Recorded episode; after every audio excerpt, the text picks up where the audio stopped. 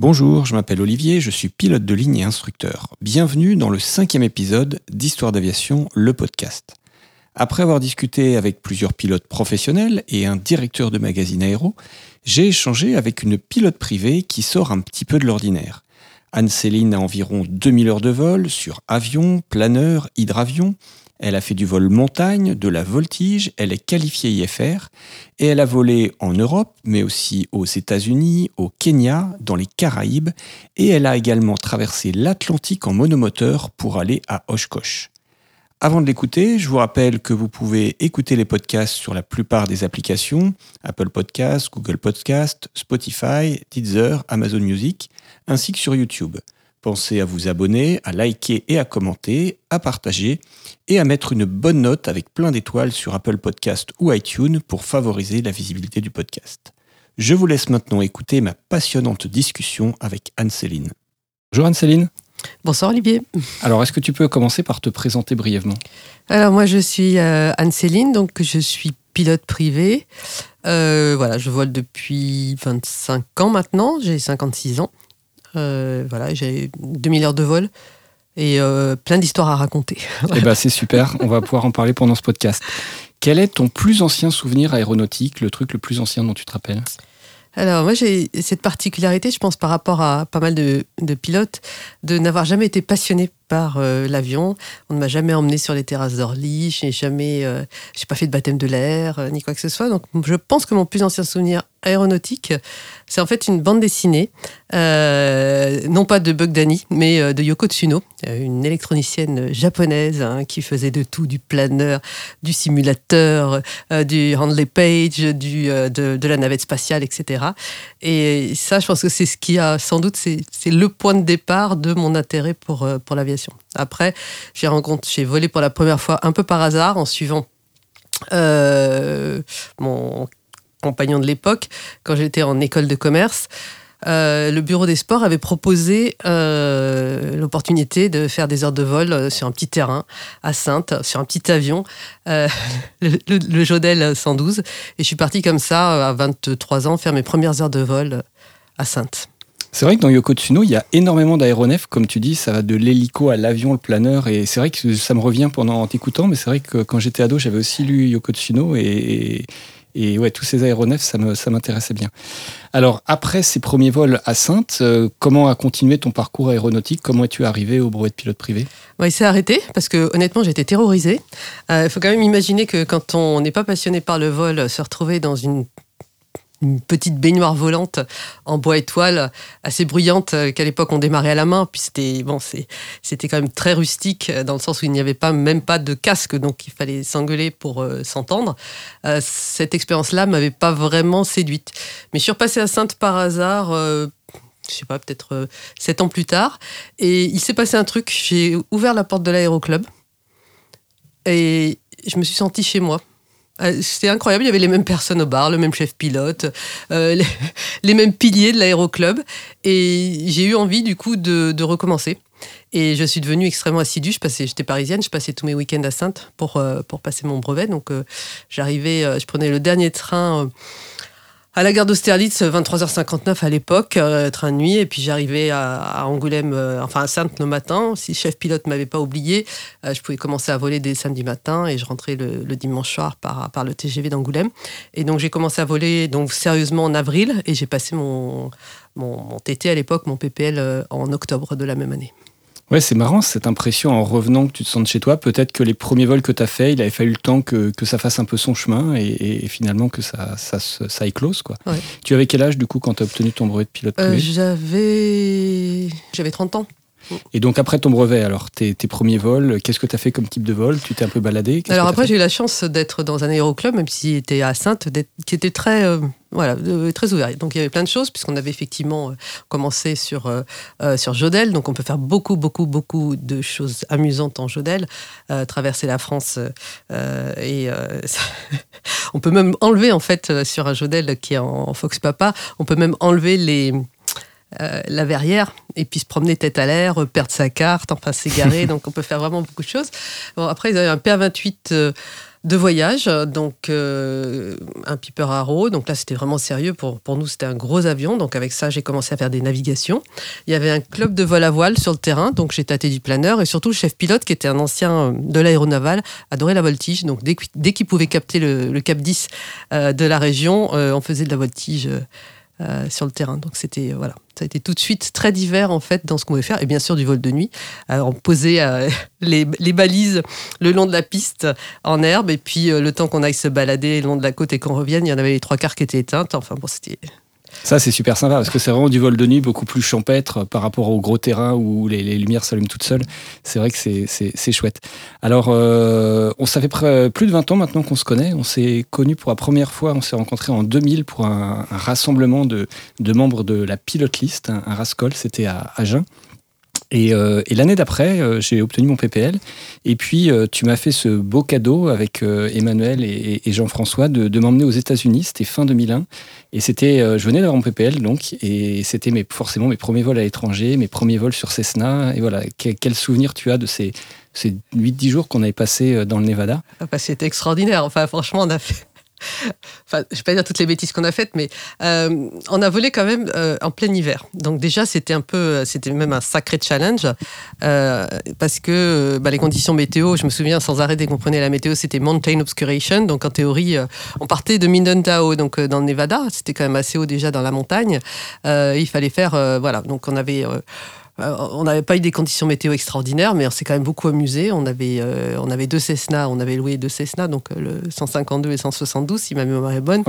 Et voilà, et à, quatre pilotes, on s'amusait, à cinq pilotes même, on s'est quand même beaucoup amusé à se balader dans le coin faire des vols incroyables, aller à Furnace Creek, moins de 211 pieds. Ouais, le terrain sous le niveau de la mer dans la vallée de la mort, ça c'est extraordinaire. On est en courte finale et l'altimètre indique une altitude négative sans tricher avec le bon QNH.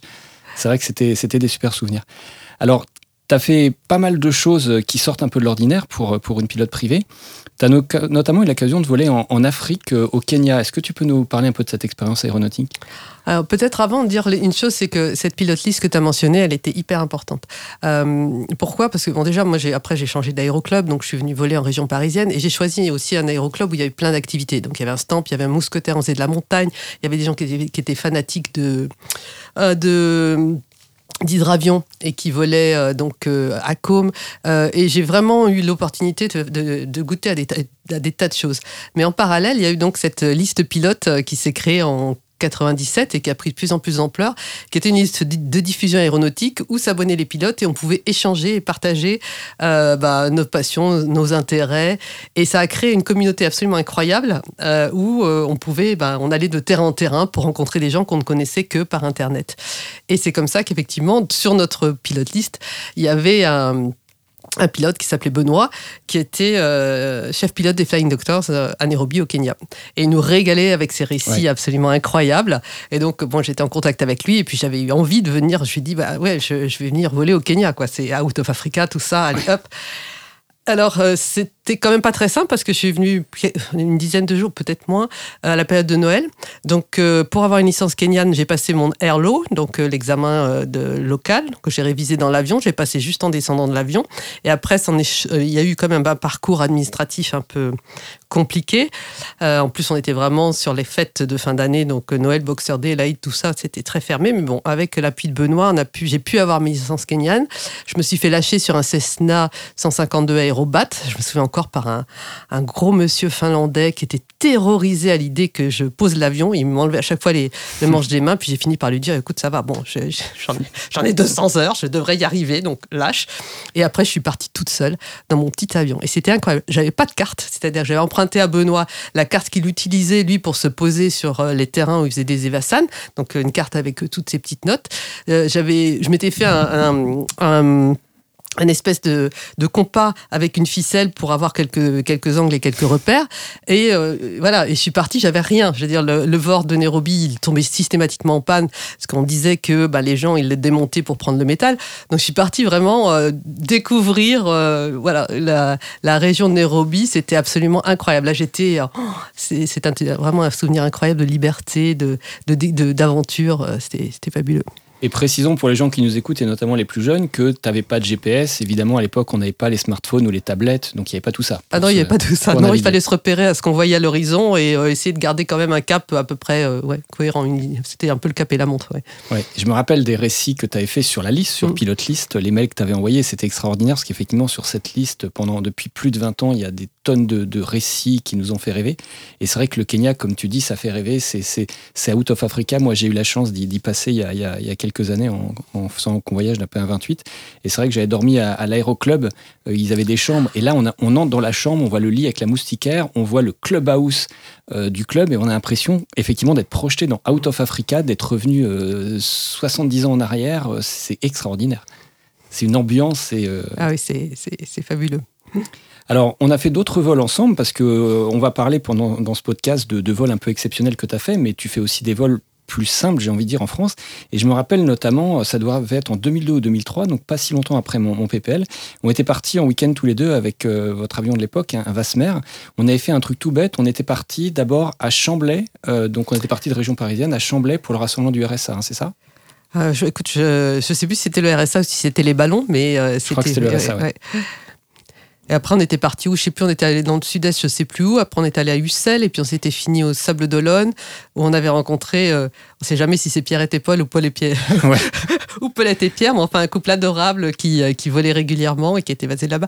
C'est vrai que c'est, moi, c'est ce que j'adore avec l'avion, c'est vraiment cette liberté incroyable. C'est à, partir du moment où, alors, où tu as un avion, alors c'est pas obligé de, le posséder, mais où tu as la disponibilité d'un avion, c'est-à-dire, euh, le monde est à toi. Et, là, pour commencer, la France est à toi. on a une chance extraordinaire d'avoir 600 terrains qui sont accessibles dans une grande majorité sans aucune contrainte. C'est-à-dire, on nous demande pas, euh, de nous poser euh, et de, décoller deux jours, mais sinon, on n'a besoin de rien demander à personne. Et il suffit juste d'avoir un peu d'imagination, un peu d'envie et d'y aller. C'est ça qui est extraordinaire. Donc, on peut faire l'été, quand les jours sont longs, on peut faire un tour de France fantastique. Voilà, ça c'est hyper important de le dire parce qu'effectivement, euh, dans, l'aviation légère en France, il y a beaucoup de gens tous les ans qui passent leur brevet de, pilote privé et malheureusement, il y en a aussi beaucoup tous les ans qui ne, prennent plus, qui ne reprennent pas leur, licence parce que euh, bah, au bout d'un moment, ils tournent un peu en rond, ils font des petits vols locaux, ils font voler les amis, puis au bout d'un moment, ils s'ennuient un peu. Alors qu'on peut, comme tu le dis, on peut faire tellement de choses avec un avion. C'est ce, sentiment de liberté de pouvoir effectivement partir pour la journée ou pour le week-end ou plus. Et ça, c'est vraiment extraordinaire. Je me rappelle en, repartant de Chamblay, on savait pas trop où on allait aller. On s'est dit, bah, on est dans le nord-est de la France, on va plus en gros prendre un cap sud-ouest. et effectivement, on avait, on avait terminé en Corrèze où on avait rencontré ce couple et on avait dit on irait bien sur la côte. Et là, ils nous ont dit bah, allez au Sable d'Olonne, vous dites que vous venez de notre part et à l'aéroclub, ils vous prêteront des vélos. Et c'est ce qui s'était passé. Et, cette, ce passage, cet épisode est aussi cette anecdote et, intéressante aussi parce que ça montre ce côté humain de l'aviation que moi j'adore, qu'on aime tous et qu'on a vécu à travers plein d'exemples et notamment Pilot List ou les, rencontres qu'on fait qui sont extrêmement importantes. Oui, moi il m'est arrivé, ça me rappelle un truc aussi incroyable. Euh, en descendant en Corse, euh, donc on s'est posé à Quers et euh, donc c'était un avion de location donc il fallait, il fallait, il fallait ravitailler et puis je l'avais un peu bousé devant la pompe. Et donc il y a un autre avion qui arrive, donc bon, je, je bouge mon avion en m'excusant et on commence à discuter. Et euh, euh, donc le couple me dit euh, Ah, vous allez à Propriane, nous on a un appartement là-bas, etc. moi je dis Bon, pour l'instant on n'a rien trouvé comme hébergement, mais bon, voilà. Nous disons Il n'y a pas de problème, hein, vous passez les clés, voilà. il, voilà. Il avait les clés dans sa poche, il me dit Voilà, voilà les clés. donc je t'explique où c'est, etc. Bon, tu rangeras tout quand tu partiras. Et on est, parti. C'est incroyable. Euh, c'est juste hallucinant. C'est voilà une solidarité qui s'est faite à la pompe parce qu'effectivement on était alors parce qu'on était aussi deux couples qui tous les deux pilotés, qu'on avait tous, enfin on avait voyagé, donc on avait une communauté entre guillemets d'esprit, on avait des choses à, partager. Voilà, comme ça, voilà, j'ai eu les clés d'un appart à Propriane. C'est c'est extraordinaire. Mm. Alors, avec le Vasmer dont on parlait, euh, tu as eu l'occasion de faire un vol long, une, un périple assez long. Est-ce que tu peux nous en parler? Alors, et ça, c'était vraiment, c'était l'aventure avec un grand A.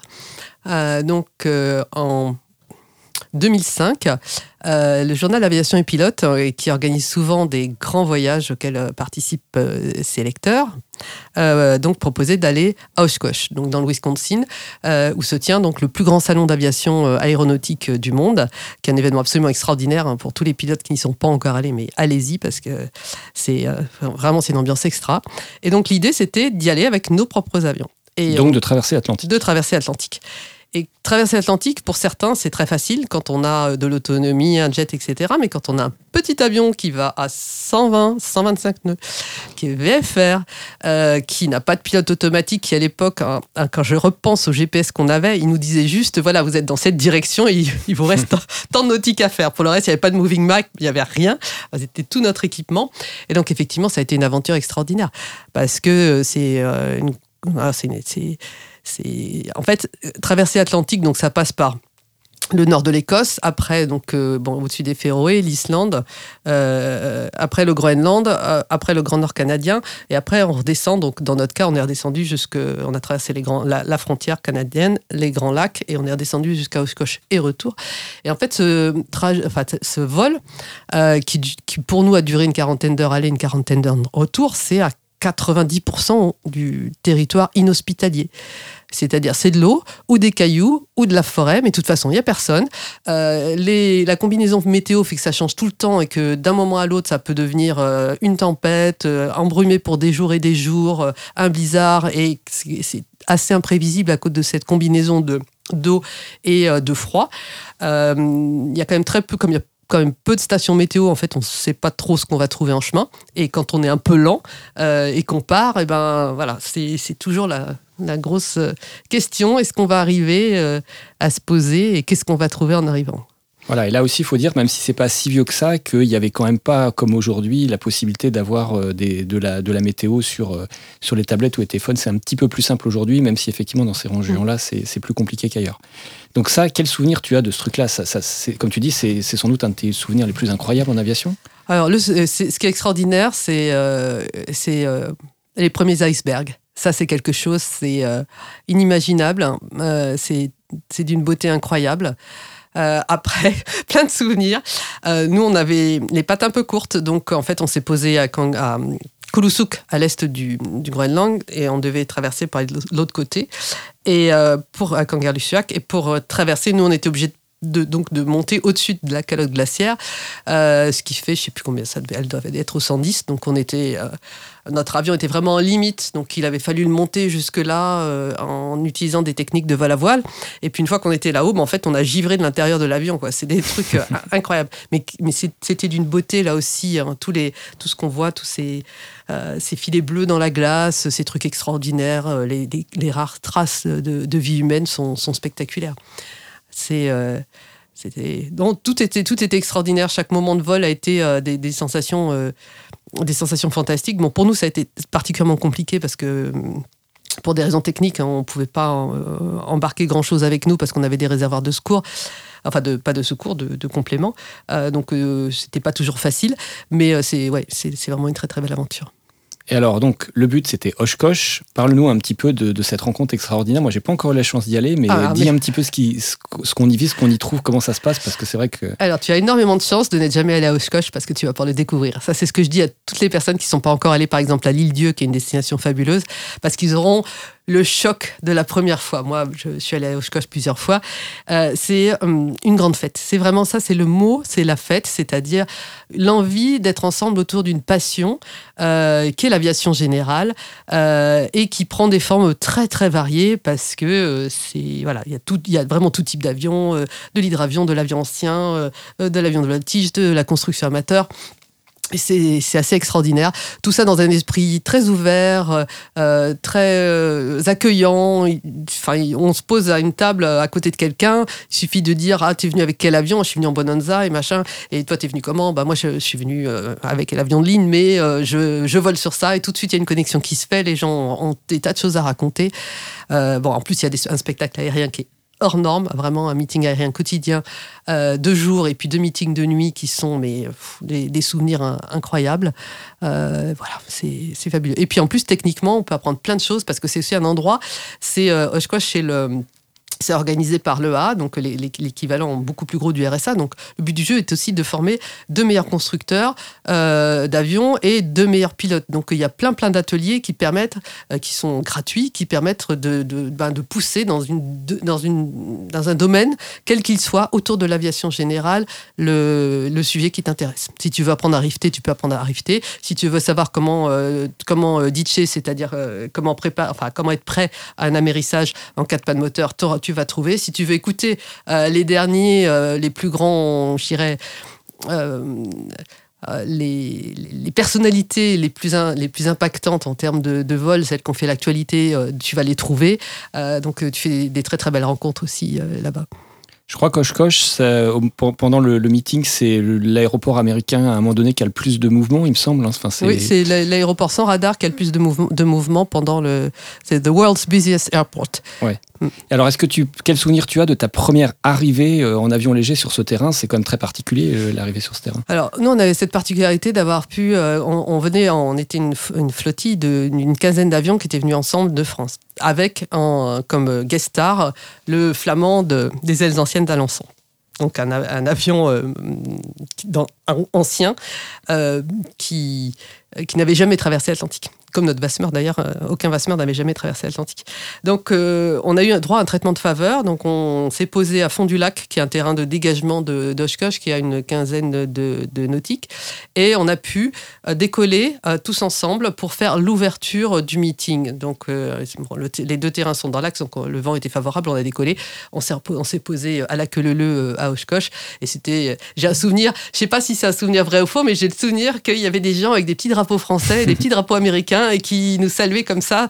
C'était vraiment extraordinaire. Puis c'était une émotion. Je veux dire, on est, après, on est tous tombés dans les bras des uns des autres, euh, en larmes. Enfin, on l'a fait, quoi. C'était, c'est un truc incroyable. Ouais, c'est une super expérience, j'imagine. Alors, tu nous as parlé de, de Groenland, mm. donc de la calotte glaciaire. Pour se réchauffer un peu, est-ce que tu peux nous parler des Caraïbes où tu as aussi eu l'occasion de voler?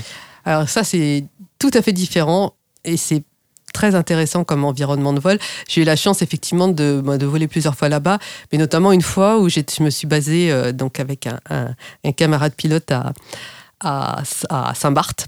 Et on a loué un avion pour une dizaine de jours. Et à partir de Saint-Barth on a pu rayonner sur toutes les îles euh, qui sont euh, très variées. Euh, alors variées de nationalités variées de couleurs variées de de, de, géographie. Il y en a des toutes rondes très plates. Il y en a des, des, des, très pointues. Et c'est tu peux faire à chaque vol une découverte incroyable en, faisant je sais pas une heure une heure et demie de vol. Tu vas passer de Saint-Kitts à Anguilla dans la Dominique, euh, à chaque fois des environnements très, très différents. Tu vas survoler Montserrat où la piste a été, euh, a été engloutie par, euh, par le volcan. Mmh. et, et à chaque fois, ce qui est extraordinaire, c'est que tu as l'aventure du retour, c'est-à-dire l'atterrissage à Saint-Barth, qui est quand même toujours un challenge, euh, même si euh, tu, le, tu, le fais euh, une fois tous les jours pendant dix jours. À chaque fois, c'est une suspense, c'est-à-dire est-ce que tu es à la bonne hauteur, à la bonne vitesse, et est-ce que tu vas faire cette piste qui est quand même relativement courte après avoir rasé les voitures au col de la Tourmente. Ça, c'est l'aventure de Saint-Barth. Ouais, Saint-Barth, c'est vraiment un aérodrome hors du commun. Moi, j'ai eu la chance d'y voler, d'y faire des tours de piste avec un instructeur il y, il y avait un certain nombre d'années aussi, et c'est vrai que c'est un de mes grands souvenirs aéronautiques parce que c'est un terrain qui sort complètement de l'ordinaire avec effectivement cette approche au-dessus au du col en, rasant les, voitures là et on plonge derrière et avec euh, la mer en face. Ouais, c'est c'est vraiment là aussi je pense c'est vraiment un truc que souvent je conseille aux gens de faire s'ils ont l'occasion d'aller voler dans, enfin d'aller en vacances dans le coin, c'est d'aller faire des tours de piste à Saint-Barth parce que c'est extraordinaire même si on part euh, en, vacances euh, en Guadeloupe euh, ou, en Martinique, il faut, voler là-bas, il faut en profiter. Je veux dire, le spectacle est magnifique. Tu des, îles qui sont, qui sont fascinantes et qui sont facilement accessibles. c'est vraiment, c'est que du plaisir. quoi. Voler dans les Caraïbes, c'est extraordinaire. Alors parlons un petit peu, on, l'a déjà un petit peu évoqué, mais c'est important, donc parlons-en à nouveau de, l'aspect humain euh, de, l'aviation. J'imagine que depuis le temps que tu, pilotes, tu as, fait plein de rencontres extraordinaires. Est-ce qu'il y en a quelques-unes dont tu te rappelles plus particulièrement, euh, que tu pourrais évoquer, euh, qui sortent un petit peu de, l'ordinaire? Pas forcément des, gens, pas forcément des, pilotes qui ont des expériences de fou, mais des, rencontres humaines. On a parlé un petit peu de, Paul et Pierrette ou Pierre et Paulette. On a parlé des gens qui t'ont prêté leur, clé pour l'appartement de Propriano. Euh, c'est une, une, grande richesse. Alors la richesse, elle démarre quand même déjà à l'aéroclub.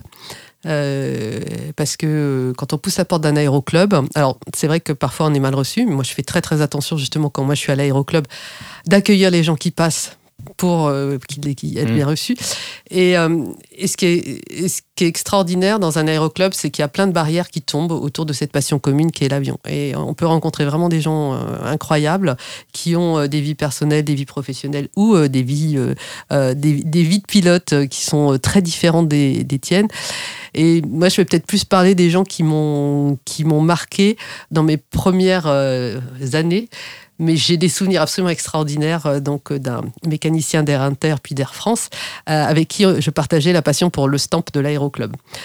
donc j'étais la seule, je crois, je ne vais même pas dire euh, la seule pilote euh, lâchée sur le stamp euh, dans les 5 ou 10 années de, d'existence de, ce, de ce stamp dans l'aéroclub. La seule femme pilote, tu veux dire hein, Non, la, même la seule pilote, parce que personne. Il y, avait, y, avait, il y avait quelques personnes qui étaient lâchées dessus, mais il n'y avait personne de nouveau qui s'était lâché dessus.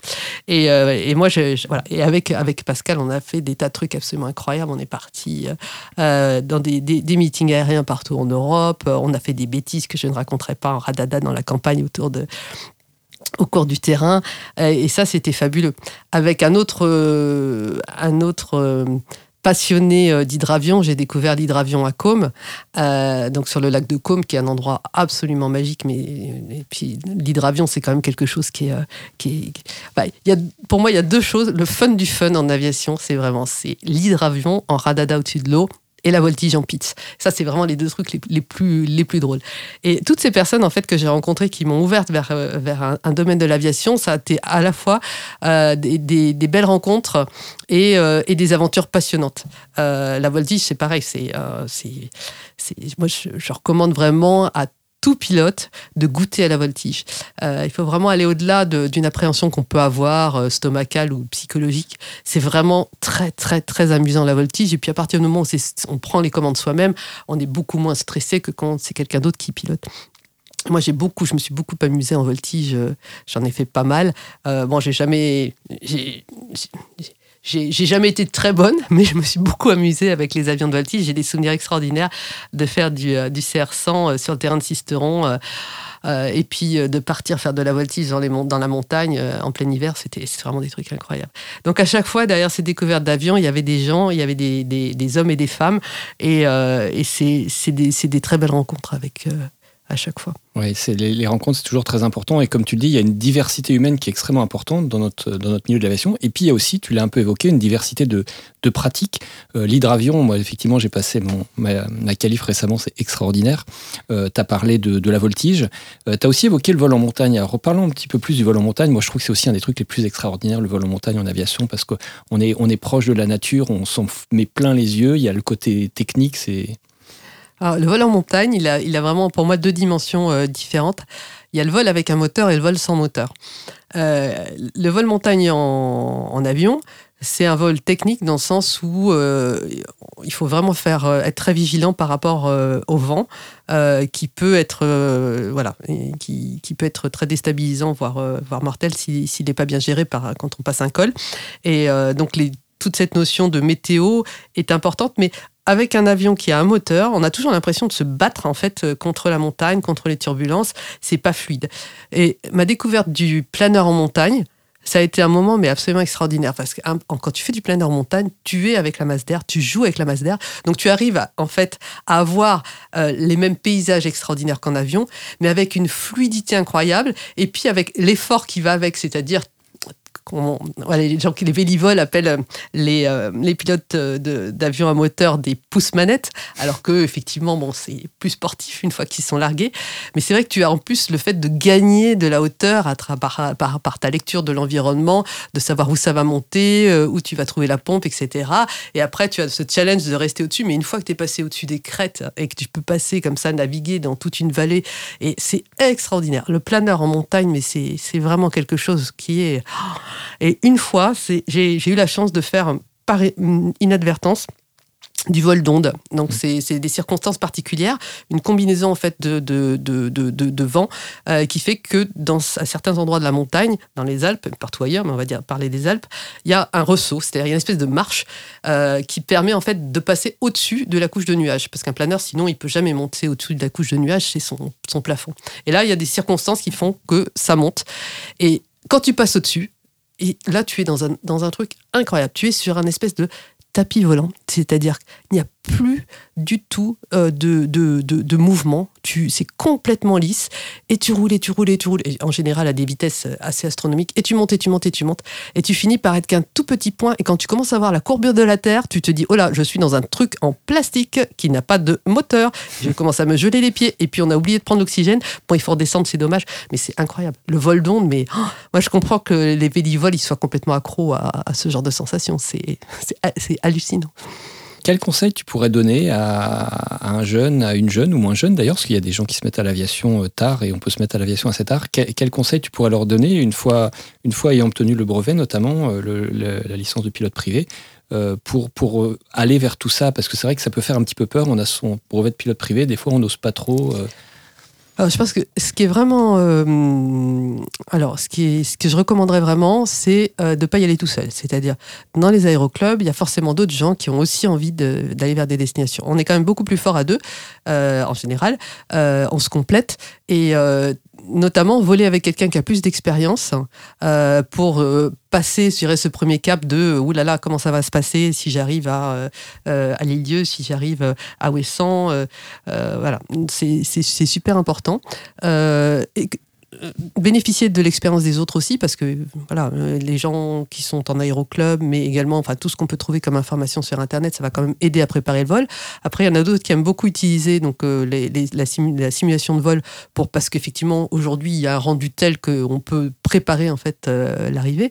Mais je pense que le premier aiguillon, ça doit être la curiosité. La curiosité d'aller voir ce qu'il y a là-bas, d'aller rencontrer quelqu'un, de, de saisir un prétexte aéronautique. Il y a un café croissant, il y a un musée aéronautique euh, il y a une manifestation, tu parles effectivement des, rassemblements du RSA, mais il y a, plein de fêtes, il y a plein, d'opportunités d'aller sur un terrain qu'on ne connaît pas. Euh, donc, euh, je pense que cette curiosité, et puis le fait, si on a un petit doute de, de, partir avec quelqu'un, je pense que c'est vraiment ce que je recommanderais. Oui, je pense effectivement que c'est un très bon conseil de partir au début à plusieurs, parce qu'effectivement, ça permet d'être plus rassuré, d'apprendre aussi en, en regardant l'autre. Alors on a parlé de plein de destinations lointaines, mais euh, comme tu l'as dit, on peut aussi faire pas mal de choses super sympas euh, en France. Quelle est ta, destination préférée en France euh, ou deux destinations préférées J'ai une petite idée d'une partie de la réponse. Alors moi j'aime beaucoup les îles. Euh, je trouve que l'avion est alors l'avion est un moyen extraordinaire. Pourquoi je vole? Quand on me pose la question pourquoi tu voles, je vole pour deux raisons. Pour la liberté, c'est-à-dire qu'à partir du moment où je ferme la porte, je mets en route euh, le moteur de l'avion, je vais où je veux. Et, et le deuxième c'est la beauté. C'est-à-dire que la, la, France d'abord est, est, tellement belle vue de haut. Quand on voyage un petit peu dans les pays, la Belgique et autres, on se rend compte de la chance qu'on a d'avoir un pays aussi, euh, aussi beau, aussi divers, euh, aussi riche euh, de, de, de, splendeur. donc ça, c'est vraiment les, deux moteurs. Et j'ai donc une grosse faiblesse pour les îles, pour lesquelles le fait d'y aller en avion est vraiment un accélérateur du temps. Mmh. C'est-à-dire que pour aller à, l'île Dieu, c'est deux heures et demie ou deux heures, deux heures et demie, ça dépend d'où on part. Ou essence, c'est trois heures. C'est des choses qui sont impossibles à faire depuis Paris sur un week-end, alors qu'en avion, c'est très facile à faire. Et on a dans les îles un dépaysement absolument incroyable. On est téléporté dans un autre, euh, voilà, dans une autre dimension. Euh, et ça, c'est pour moi, c'est vraiment. Donc oui, moi, mes destinations préférées, c'est les lieux et c'est Ouessant, clairement. C'est vrai que les îles, je suis tout à fait d'accord avec toi. Déjà, l'avion a encore plus d'intérêt pour aller sur une île que pour aller euh, ailleurs en France, parce que bah, c'est la ligne droite, on n'a pas besoin de prendre le bateau. moi, je suis beaucoup allé à l'île Dieu, j'ai une tante qui a une maison là-bas, et la première fois que je l'ai emmenée en avion, elle, elle était presque un peu perturbée d'arriver sur l'île sans avoir pris le bateau. Elle y allait depuis 30 ans ou 40 ans en prenant le bateau, elle n'avait pas pris le bateau. Donc c'est quand même le gros avantage de l'avion. Et effectivement, comme tu dis aussi, ce côté tellement des paysans des îles que je trouve que l'île, tu pars deux jours sur une île, tu presque l'impression d'être parti quatre jours tellement ce côté effectivement très dépaysant. Oui, tout à fait. Pour moi qui suis parisienne dans le sens où je vis dans Paris avec euh, tous les inconvénients de Paris, euh, c'est vrai que l'avion me donne des vacances à chaque week-end. C'est un tel bol d'air, c'est une telle, il s'est créé. Je suis arrivée dans un endroit qui est tellement différent de mon quotidien qu'à chaque fois j'ai l'impression d'être partie en vacances. Et c'est des choses qui sont parfois difficiles à partager. Euh, je sais que les, les, les, les enfants, ils avaient pris l'habitude de ne plus raconter leur week-end parce que c'était tellement improbable ce qu'on arrivait à faire. Donc, ça mm. m'a raconté, hein, voilà, un petit tour de France ou, euh, ou aller, aller, se baigner euh, sur la côte atlantique, etc. Ça, ça, paraît tellement incongru pour les gens qui ne veulent pas et qui ne comprennent pas en fait ce, ce, ce, ce mode de loisir que au bout d'un moment ou dans certaines configurations, même, euh, même au bureau, il y a des fois je ne, je ne raconte pas ce que je fais parce que c'est pas toujours compréhensible cette, cette façon de, vivre, de vivre à plein, parce que c'est quelque part, l'avion me permet aussi de vivre ma vie pleinement, c'est-à-dire de ne pas être coincé dans les embouteillages, de pas me poser ce genre de questions. C'est voilà, c'est encore la liberté. Alors, euh, pour une pilote privée, tu as beaucoup d'heures de vol. Est-ce qu'il t'est arrivé des choses qui sont un peu sorties de, l'ordinaire, des, anecdotes ou des, soucis des... Alors des soucis, heureusement, j'en ai pas eu beaucoup. Euh, j'ai le plus ennuyeux que j'ai pu vivre, c'est une panne moteur au décollage de la Corse, euh, qui s'est heureusement bien terminée, mais euh, qui m'a fait quand même suffisamment peur pour après me mettre un petit peu de... J'ai eu du mal après à voler pendant un certain nombre de mois au-dessus de, au de l'eau. Mmh. Mais j'ai découvert à, cette occasion-là que j'avais, dans les situations difficiles, euh, la capacité à gérer et à traiter la panne. Et donc, c'est hyper rassurant de se dire qu'on a ça en soi parce que tant que c'est pas arrivé, en fait, euh, on ne sait pas. Pour les pilotes professionnels, évidemment, vous êtes entraînés à ce cas de figure. Mais un pilote privé, bon, euh, on s'attend pas à ce que euh, au-dessus des îles sanguinaires, ça fasse ratatatata pute. Et puis bon. Alors, du coup, c'était au décollage d'où D'Ajaccio, de Propriane? C'était un retour de Propriane et c'est travers Ajaccio où on nous oblige à voler en fait assez bas pour éviter de perturber les, atterrissages et les décollages de, de la ligne.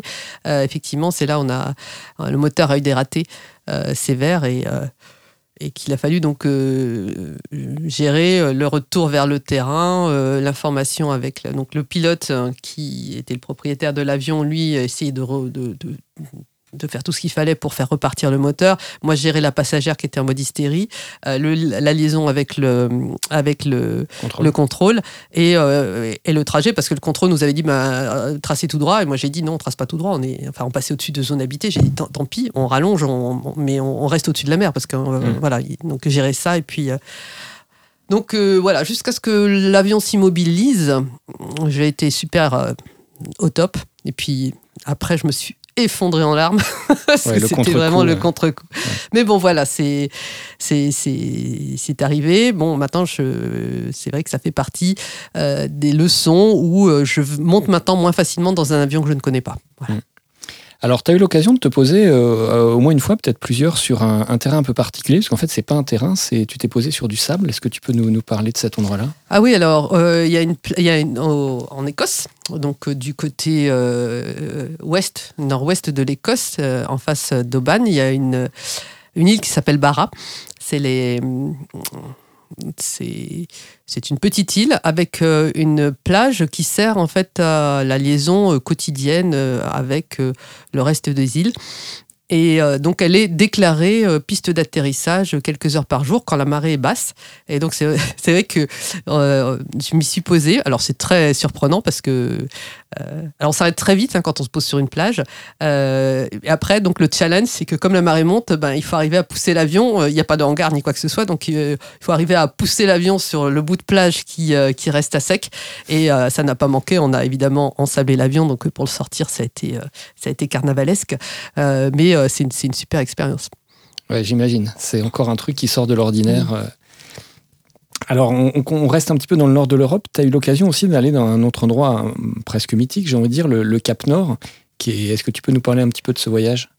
Alors, c'est euh, au départ, c'était aussi un voyage donc d'aviation et pilote, puisqu'on est allé jusque plus loin que le Cap Nord. Hein. Le Cap Nord, c'est le point le plus au nord du continent, mais au nord du nord, il y a le, Svalbard, donc qui est encore à 500 nautiques du nord de la, de la Norvège.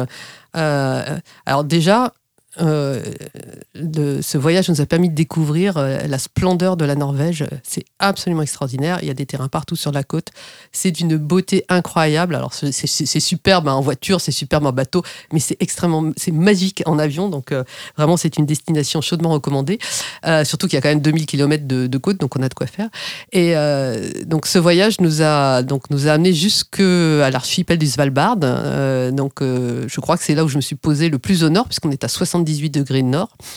Donc, euh, c'est voilà, c'est encore un long survol maritime, puisque donc il y a ces 500 nautiques à faire au-dessus de la flotte sans vraiment euh, avoir d'alternative. Hein. donc s'il y a quelque chose qui se passe, euh, qui se passe mal. Mais quand on arrive là-bas, bon, c'est un archipel qui est quand même très montagneux, parfois très couvert de, brumes diverses et variées, mais c'est absolument splendide. Et dans, le, dans, dans, les autres destinations extraordinaires, c'est les îles Féroé. C'est d'une beauté incroyable. Alors il faut avoir de la chance qu'elles soient dégagées, mais ça c'est entre le nord de l'Écosse et, l'Islande. C'est ouais, c'est magique aussi. Bon, j'ai un petit biais pour les îles, mais. Oui, ouais, ouais, mais tu, tu, as tout à fait raison. Les îles, encore une fois, c'est vraiment des endroits extraordinaires. Et le Cap Nord, donc au Cap Nord, il y a un, il y a un terrain qui est un, petit peu technique, mais, mais très beau. Et puis, euh, la, vraiment, ouais, la Norvège, c'est un, un, terrain de, de découverte euh, qui est, que je recommande à tous ceux qui sont passionnés par, euh, par, par la neige, les fjords, la montagne et, et la, la découverte. Alors, on a parlé du Kenya, des États-Unis, on a parlé de, de l'Écosse, du Cap Nord. Est-ce que tu as volé dans d'autres pays étrangers? Euh, non, bon, enfin oui et non. J'ai volé un peu. Euh, je dû aller une ou deux fois au Maroc, donc euh, voilà. Bon, puis un peu le beaucoup, beaucoup en, pays européens, la Grande-Bretagne, l'Allemagne, ces destinations-là. Euh, aux États-Unis, ce que j'ai fait beaucoup de vols également à plusieurs reprises dans l'Ouest américain. Euh, donc euh, ça, c'est un endroit tu, tu connais également.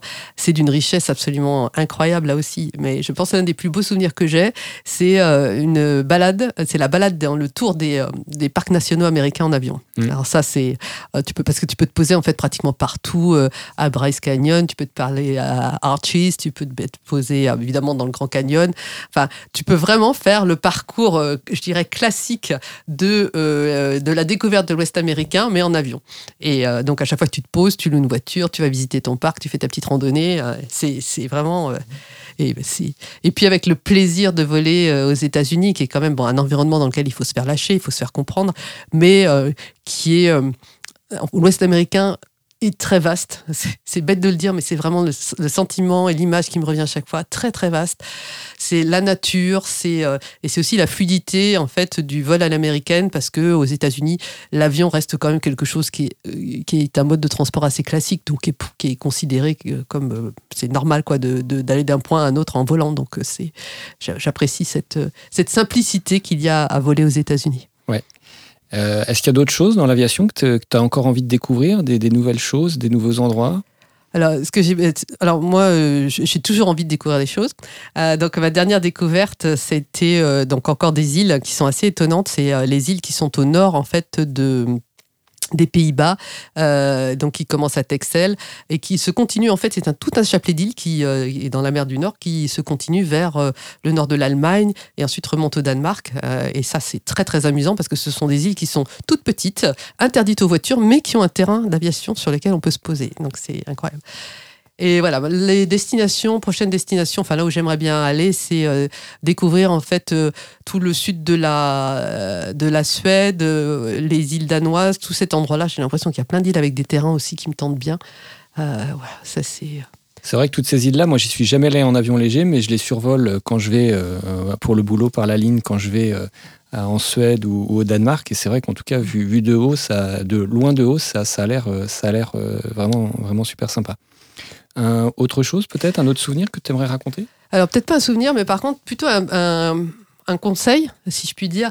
Euh, donc, euh, quand on vole depuis longtemps en, tant que pilote privé, euh, au bout d'un moment, on, on varie les destinations, on varie pas nécessairement les avions, surtout quand on, a, on est propriétaire de son avion, et on peut devenir un peu ce que les Américains appellent à juste titre complacent, c'est-à-dire à prendre des habitudes un petit peu bonnes ou mauvaises.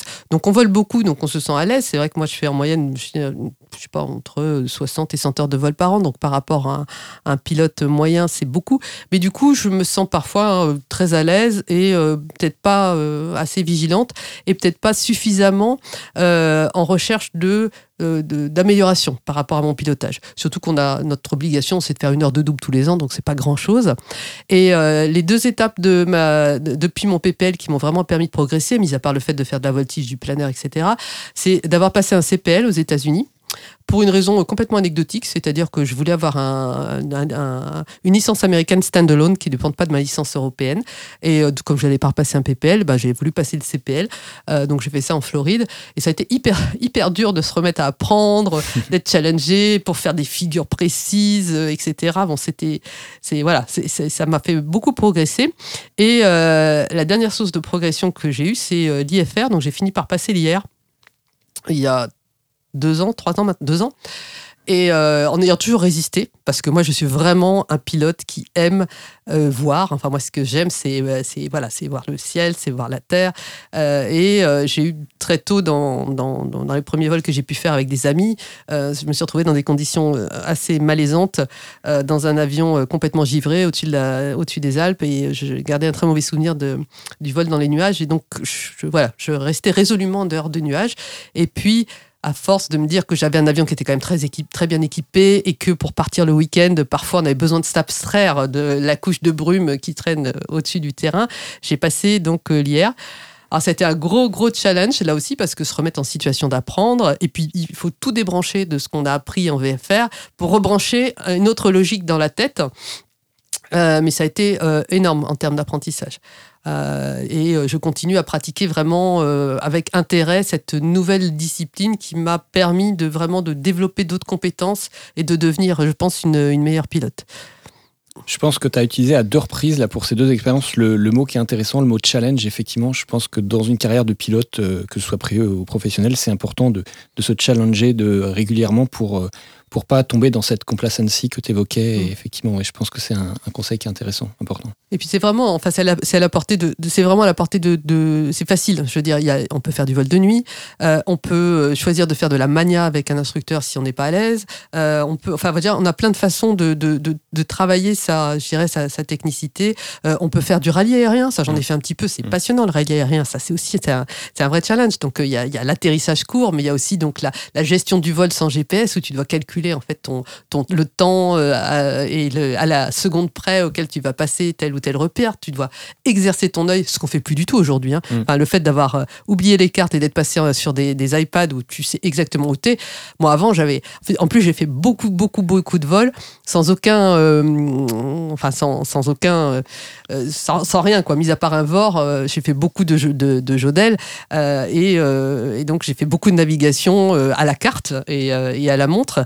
Et euh, donc, ce que je savais faire à l'époque, aujourd'hui, je l'ai complètement perdu. Donc, je ne regarde plus dehors. En rallye aérien, tu vas chercher des repères, tu vas chercher des photos. Donc, ça exerce aussi ton œil. Donc, il y a vraiment plein de façons, en fait, de, s'amuser en, avion. Je pense vraiment être curieux, poser des questions autour de soi quand on est à l'aéroclub, ne pas hésiter à interpeller les gens. Si on voit quelqu'un, moi, ce que je fais régulièrement, hein, je veux dire, même à, même à où je suis basé, où ce bon, j'ai pas voilà, à côté, dans le hangar d'à côté, il y a quelqu'un qui a construit un magnifique RV, mais un, un, un van qui vraiment mais somptueux. C'est enfin voilà, c'est vraiment, euh, je, suis curieuse de voir pourquoi il l'a fait, où est-ce qu'il emmène, comment il vole, et cette curiosité, je pense que c'est vrai, c'est un vrai plus. Hein. Bah écoute, je crois que c'est le, mot de la fin. Tu as évoqué encore une fois cette diversité qu'il existe dans l'aviation et il y a tellement de possibilités, effectivement, que c'est tellement riche qu'on a toujours des nouvelles choses à faire, que ce soit effectivement, comme tu dis, des nouveaux avions, d'autres types d'aéronefs, des destinations, des, pratiques différentes, etc. Merci beaucoup Anne-Céline d'avoir partagé avec nous une partie de tes nombreux souvenirs. Eh ben, écoute, merci Olivier de m'avoir donné cette opportunité. Voilà, j'espère que vous avez pris autant de plaisir à écouter Anne-Céline que j'en ai eu à échanger avec elle. Rendez-vous dans deux semaines pour le sixième épisode du podcast. En attendant, n'hésitez pas à écouter les quatre précédents et à aller sur la chaîne YouTube Histoire d'aviation pour visionner quelques-unes des vidéos que vous n'avez pas encore vues. Bonne journée et bon vol.